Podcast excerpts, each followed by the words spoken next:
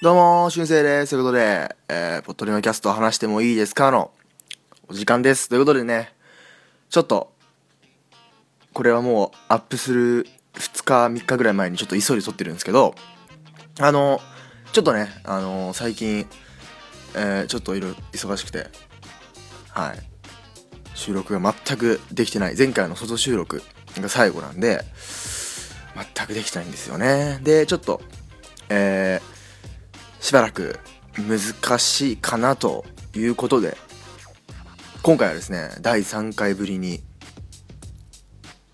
過去作再放送をしたいと思います。はい。そのね第3回。3回の時怖い話し合った時はあのもっと頻繁に過去作再放送になってしまうかなと思ったら意外とね収録できたんでまあ使うことなかったんですけどちょっとここでまた、えー、ピンチヒッター、えー、をね、えー、使っていこうかなと思います。はい。なんで今日はちょっとあの動画はちょっとあのちょっと調べる時間とかなかったんで動画とかちょっとお休みです。はい。でえーまあ、今回使い再放送するのはですね、えー、何かと知らない正式名称だったかな。え5月の9日に、えー、去年ですよ、去年、2015年の5月9日にアップされた第14回、えー、その、ポトでミニ番組となってます、今、えー、サタデイポッタデイポッドキャストの第14回。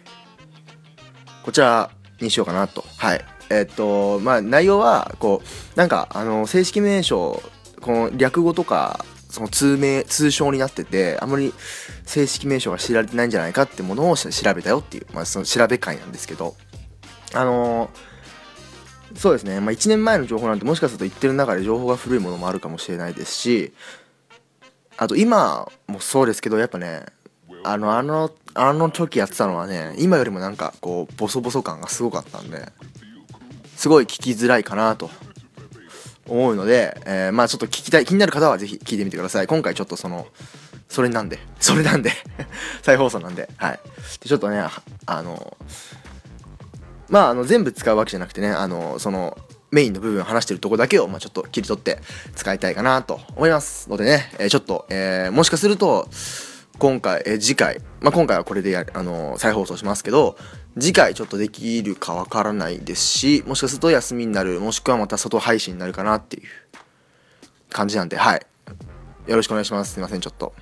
そうだからポッドキャストね聞く方もね2週間近く聞けて聞けてないんですよ。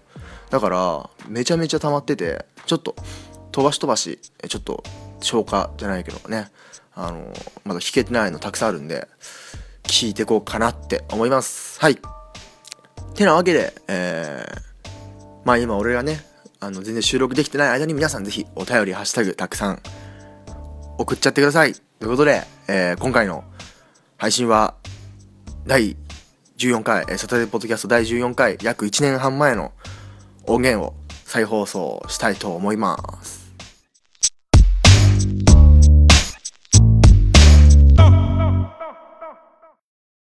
どうも、猫のしっぽ、ポッドキャストパーソナリティの猫好きです。どうも、ガンちゃんです。もう、またガンちゃん酔っ払ってる。猫のしっぽポッドキャスト、ただいま絶賛配信中です。毎週日曜日と月曜日。うんちょっとガンちゃんしっかりしてよ。大丈夫大丈夫。全然酔ってないからね。さあ今日も水やりしよっかの父上。はいはい。みんな元気よく咲き誇っております。おそうか。咲いてる？夫の話が聞きたいぞ。おお話ししましょうかね。も不倫するであ不倫何何何しよう夜夜ですかもううるさいうるさいもう出荷出荷出荷もうお前ら出荷虹パパラジオ聞いてくださいポッドキャスト、ポッドタク、ミミミ、オンオンうんうん。mi3e.com まだ知らない。誰かに。入りましたよ。今回はですね今回のこのポッドキャストネタはですね、ちょっと今回は紹介系、えー僕がネットで調べながら紹介する感じのポッドキャストです。えー今回紹介するのはですね、意外と知らない名正式名称、意外と知らない正式名称を紹介しようと思います。よくありますね、こういう記事。えーそれを紹介したいと思います。えー僕も実際ね、あのちゃ、ちらっとしか目通してないんで、えー一緒に驚いていこうかなと思います。はい。では、紹介していきます。どこまで話が盛り上げられるかわかりません。行きましょう。えー、こちらあの、ネイバーまとめさんですね。えー、お世話になってますね。ネイバーまとめさんから、多分トップで出てきますのでね、誰でも見たことあります。もしかすると見たことある人いるかもしれません。行きましょう。意外と知らなかった正式名称。えー、パンチパーマ。一発目からそうですね。パンチパーマ。パンチパーマ、これなんて言われると、言われているかというと、正式名称、チャンピオンプレスっていうですね。パンチパーマって聞くだけでもさ、結構さ、ちょっとお強そうみたいなさ、うおーってなるけどさ、これさ、あいつパンチパーマじゃねえとか言って、あいつチャンピオンプレスじゃねえみたいな言ったらすごい強そうですよね。誰が来たんだと。どんなやつが来たんだと。あいつチャンピオンプレスじゃんみたいなね。はい。福岡のある利用者が、これ以上ない髪型という思いからチャンピオンプレスになったそうです。しかし、定着せずいつしかパンチパーマと呼ばれるようになりましたと。えー福岡発祥らしいですね。パンチパーマ。えーぜひね、身の回りパンチパーマ。結構まだいますよね。あの、たまにいますよ。パンチパーマ。見かけたらね、お、チャンピオンプレスじゃんって言ってみてください。はい。えー、これですね。バナナの黒いシミ。バナナの黒いシミですね。あのーこれはあの、バナナね、買って置いとくともうすぐボスボスってできますけど。あのーこれがもう、俺とかは、なんつうの、バナナ結構食べるんですけど、もうシミがあると、まあ食べますけどね。だからシミがあると食べない人いるじゃないですか。まあ、わかりますよ、気持ちは。ね、もうボツボツボツってできちゃうからね、腐ってんじゃないかって、最初に見たら思っちゃうけど、あれもな、あれで、なんつうの、シミが出てからでも、まあこれ書いてある、さっき紹介しますけども、糖度が増して甘くなっていることってなってるのでね、あの、ぜひね、バナナ、黒いシミがあっても、バナナ食べてほしいと思います。バナナ苦手な人もいますけどね。えーバナナの黒いシミ。バナナの黒いシミ。えー一般的には何て言うと、バナナの黒いやつ。黒、バナナの黒くなった部分とか言います。えー、なんて言いますかあれ。バナナの黒いところとか言って、点々とか言いますね。言わないかな。はい、このバナナの黒いシミ、なんて言うか。シュガースポット。いいですね。じゃあね、シュガーラッシュみたいなね。シュガースポットって言うらしいです。なんでシュガースポット？えーその名前の通りです。糖度が増して甘くなっていることがわかるので、シュガー甘い、スポット目印の名前がついたと言われています。要するに、あの、シミは甘い部分だよ。シュガー、甘い。甘い、あのシミは甘い目印だよ。シュガースポットだよっていう感じだそうです。シュガースポット。えーバナナの黒いシミは、シュガースポットというらしいです。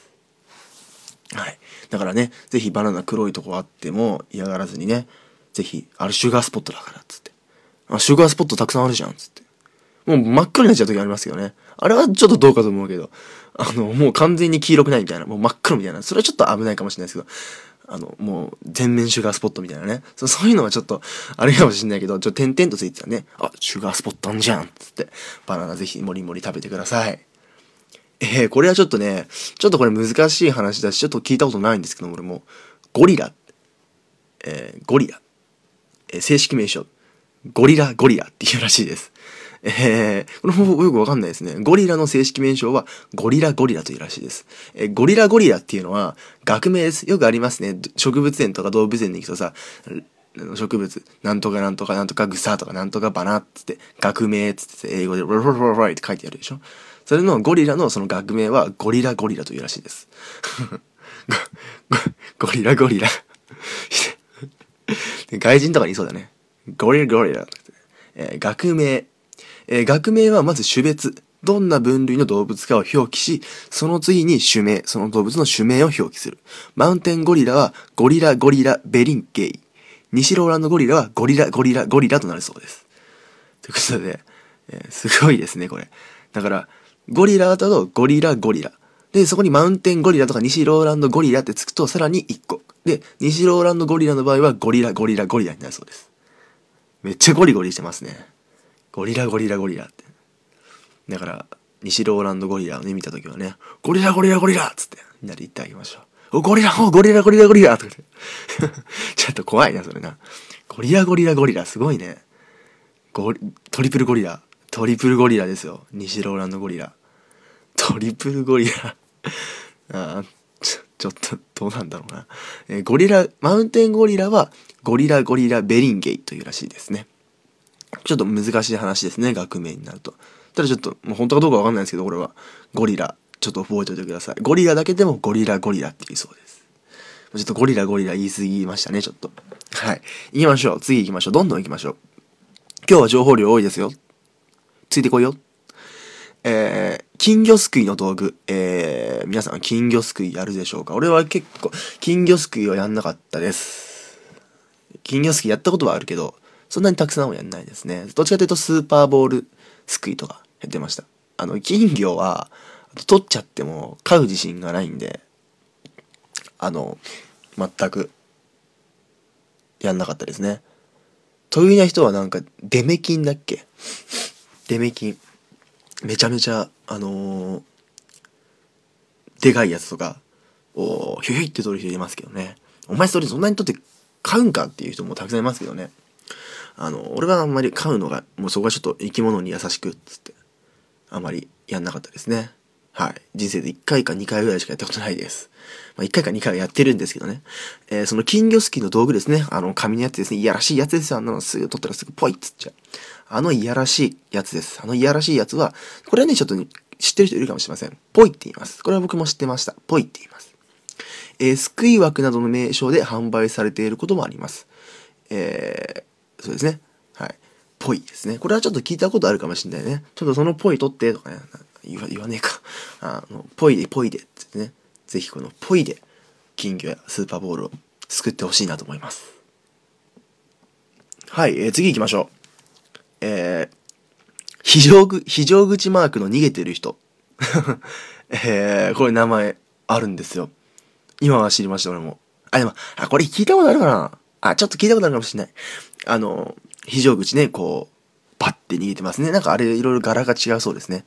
その、その人の影のつき具合とかなんかいろいろ違う。違うっていうか間違い探しに良くなってるそうです。絶対見たことあると思います、皆さん。非常、非常口マークね。逃げてますよね、これ一人。緑色の人が。あれは枠が、周りが緑色なのかな？まあね、緑色のがあります。あの人の名前があるそうです。誰でしょうかね？あれ、名前なんでしょう？ジョンソンとか。そんなんじゃないです。ジョンソンとかそんなんじゃないです。えーピクトさん。ピクトさんというらしいですね。ピクトさん。えーそうですね。えー公共の施設などで転んだり落下物が落ちてきたりと多く見かけられる記号化された人であり、この世で最も災難に遭っている人とも言える。そうですね。もう、あのー危ないところに常にいますからね。ここを火事とかあるぜみたいな時にすぐいますからね。ピクトさん。ピクトさん、お友達になりたいな、俺。あのーぜひね、あの、施設とか行ったら至る所にピクトさんいると思うんで、あ、ピクトさんっつって、ピクトさん、今日も、今日も大丈夫か？って、ピクトさん。あのーぜひね、そこら中にいるんで、ピクトさん。ぜひ声をかけてあげてください。ピクトさんか。ピクトさん。えー、次行きましょう。これはちょっと俺のことか、これは。音痴。音痴。皆さん、音痴、音痴って言います。えー、音痴。えー、正式名称。これはちょっと読み方が合ってるかどうかわかんないんですけど、先天的音楽機能不全というらしいです。えー、もう病気の名前ですね、これね。音痴という言葉は道に迷いやすい方向音痴だったり、味覚が鈍感になっている味音痴、体を、えー機敏に動かすことのできない運動音痴など、不得意であることを意味する言葉として利用されます。使用化されます。音痴というと、どんな言葉に付け加えた場合でもなかなか前向きな言葉にはならないという特徴があります。ということで、まあ、音痴って、まあ、その、不得意、歌、声、歌音痴とかね、あの、言いますね。声、歌が不得意だ。えーという。まあ、音痴っつって褒め言葉になることそんなにないですね。確かにね。お前は方向音痴だろうとか、運動音痴とかね、味音痴とか、歌音痴とかね。まあ、音痴って言ってあんまりね、前向きな言葉にならないですね。だからこの音痴、えー正式名称で先天的音楽機能機能不全、先天的音楽機能不全というらしいです。僕はこれかもしれません。どうしよう。だから7とかね、言われるかもしれない。お前先天的音楽機能不全じゃねえっつって。俺先天的っていうのか分かんないけどね、これ。あの先、あの先生の先に天の、天の天に敵、敵なんですよね。だから多分先天的って読むと思うんだけどな。ちょっと分かんないです。間違ってたらすいません。先天的音楽機能不全ってここでは読むとします。先天的音楽機能不全。言われちゃうかもしれませんよ。どうしようコメントで7のコメント来てさ、知らない人から来てさ、うわありがとうございます。と思ってさ、コメント見たらさ、ちょっとあなた先天的音楽機能不全じゃないですか。って言われて、おマジか。ってなるよね。なんだそれ。ってなる。音痴のことです。はい。ぜひね、あのー私先天的音楽機能不全。って言われないように頑張りたいと思います。いるんじゃないですか。カラオケとか行って、先天的音楽機能不全の人。あのーすごい上手い人もいますけどね。あのーたまにいますよね。みんなでワイワイカラオケ行ってて、誰かすげえ上手くて、すげえ上手いやつとかいて、逆に先天的音楽機能不全のやつもいるみたいなね。はい。俺もこれから音痴っていう時もずっとこれ言うかもしれない。先天的音楽機能不全って。もう、もう7のプロフィール等に書いてと今今俺は。先天的音楽機能不全ですって。音痴ですとか書くよりも、音痴ですって書くとちょっとさ、えーこいつ何や謙遜してんのかとか思われるけどさ、先天的音楽機能不全ですって言われたらちょっと、ああ、あなるんじゃないですか？いいじゃないですか、それで。皆さんもぜひね、先天的音楽機能不全って言ってください。はい、次行きましょう。ちょっと長い、長い。先天的音楽機能不全長いですよ、尺。えー、次行きます。視力検査の C の表？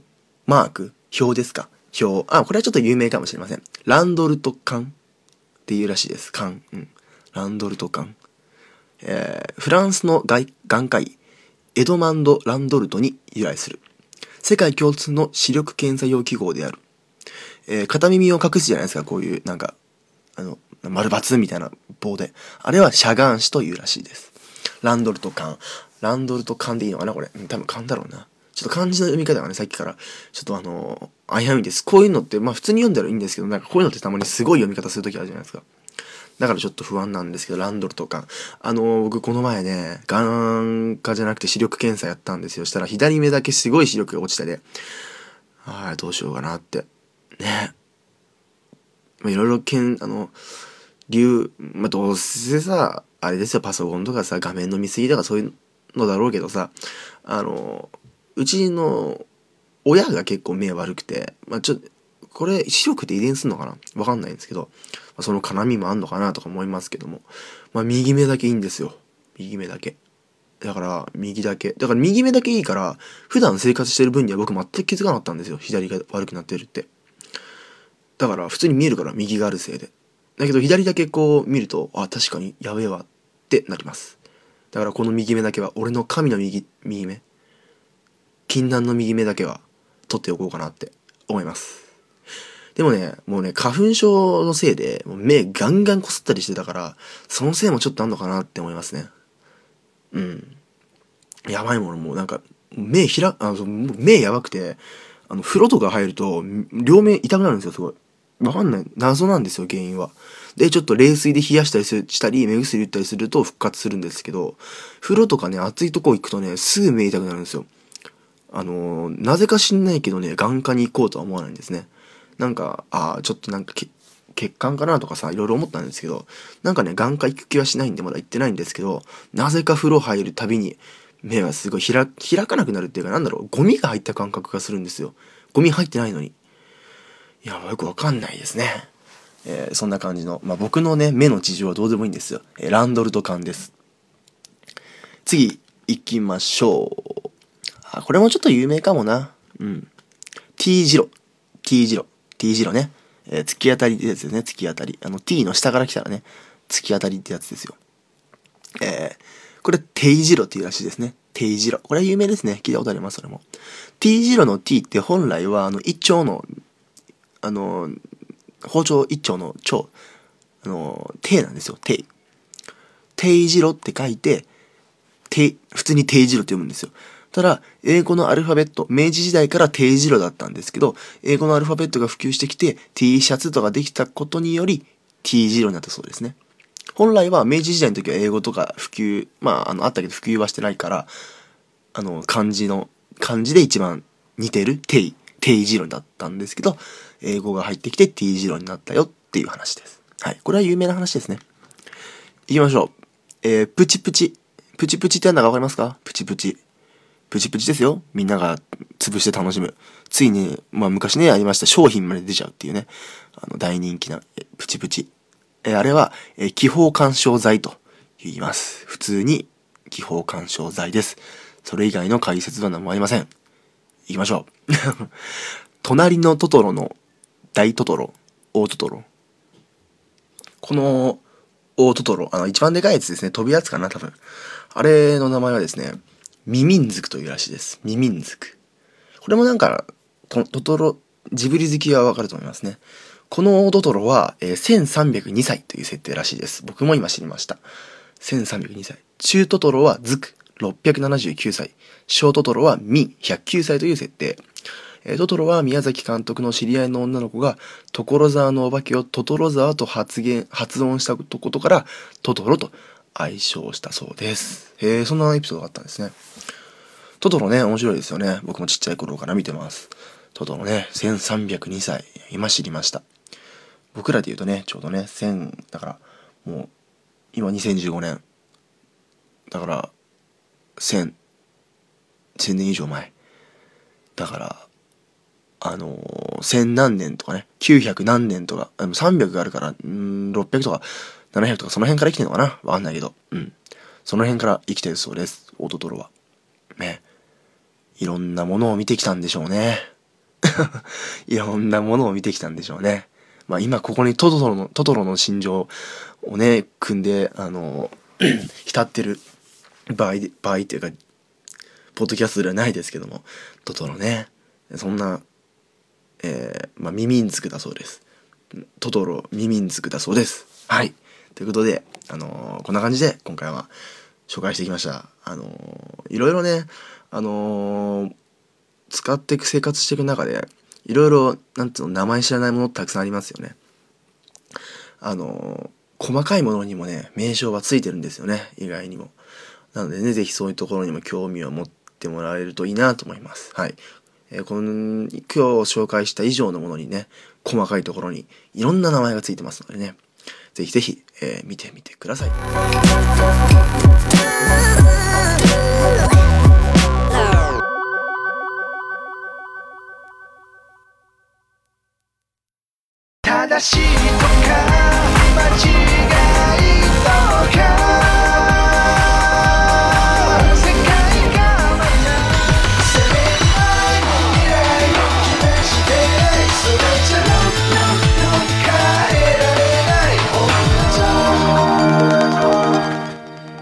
デジタルシングル L&P iTunes ストア Amazon Music などを通じて発売中。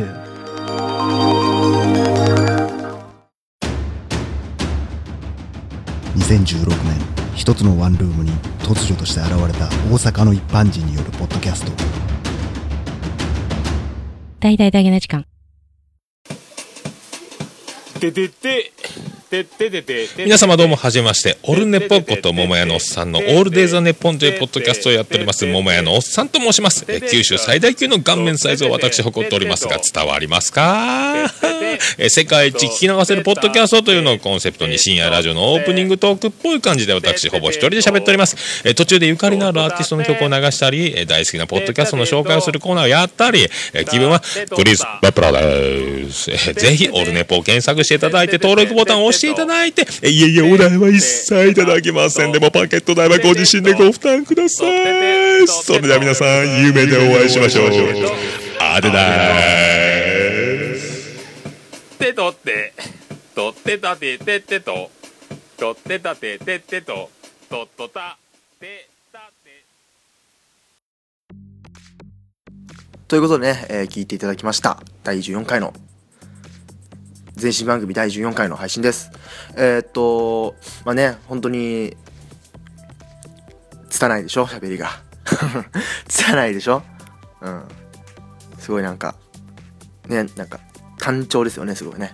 ということで、えー、今回は動画コーナーはお休みです。はい。なんで、えー、ちょっと短いかもしれませんけど、えー、今回は以上です。えー、また、次回ね、どうなるかわかんないんですけど、まあ、外配信すんのかなまた。外配信じゃね、外収録すんのかなこれ前回外収録した後、実はね、もう次、翌日かよ、その次の日ぐらいにもう風邪ひいてるんですよね、僕ね。はい。なんでまた、くっそ寒い中、やりたくはないなって思ってはいるんですけども、まあちょっと最悪その可能性もあります。ということで、まあちょっと聞きづらかったりね、といきなり配信休んだりすると思うんですけども、えー皆さん、温かい目で見てください。ということで、えーお便りお待ちしております。えーメール、saturday.podcast.gmail.com もしくは、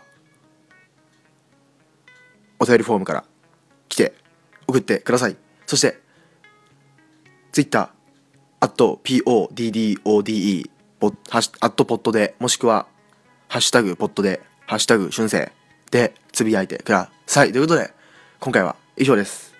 また次回お会いしましょう。では。